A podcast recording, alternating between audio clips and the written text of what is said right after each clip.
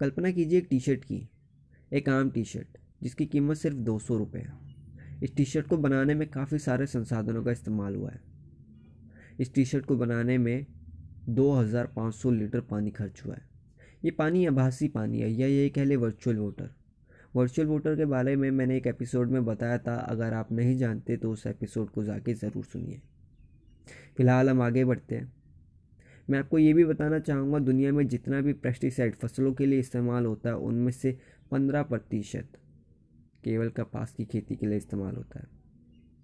ये काफ़ी दुख की बात है क्योंकि पेस्टिसाइड से हमारी वाटर बॉडीज़ और लैंड दोनों ही ख़राब होती है।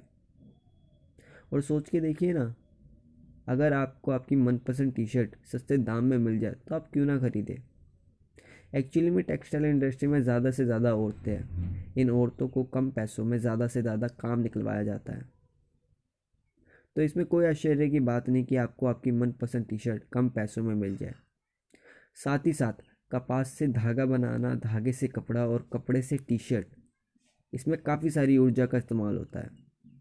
पर एट दी एंड जब भी आप कभी टी शर्ट खरीदने जाए तो ये ज़रूर सोचिए इसमें कितने सारे संसाधनों का इस्तेमाल हुआ है, क्योंकि जो प्राइस टैग लगा हुआ है वो उसकी असली कीमत नहीं है।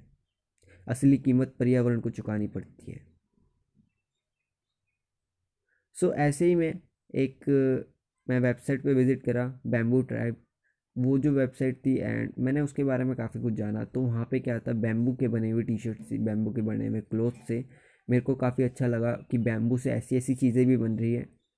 एंड आप भी जाइए, विज़िट कीजिए। अगर ये एपिसोड आपको अच्छा लगा मेरे को फीडबैक दीजिए। And thank you. This is me Nitin Kumar Prajapati.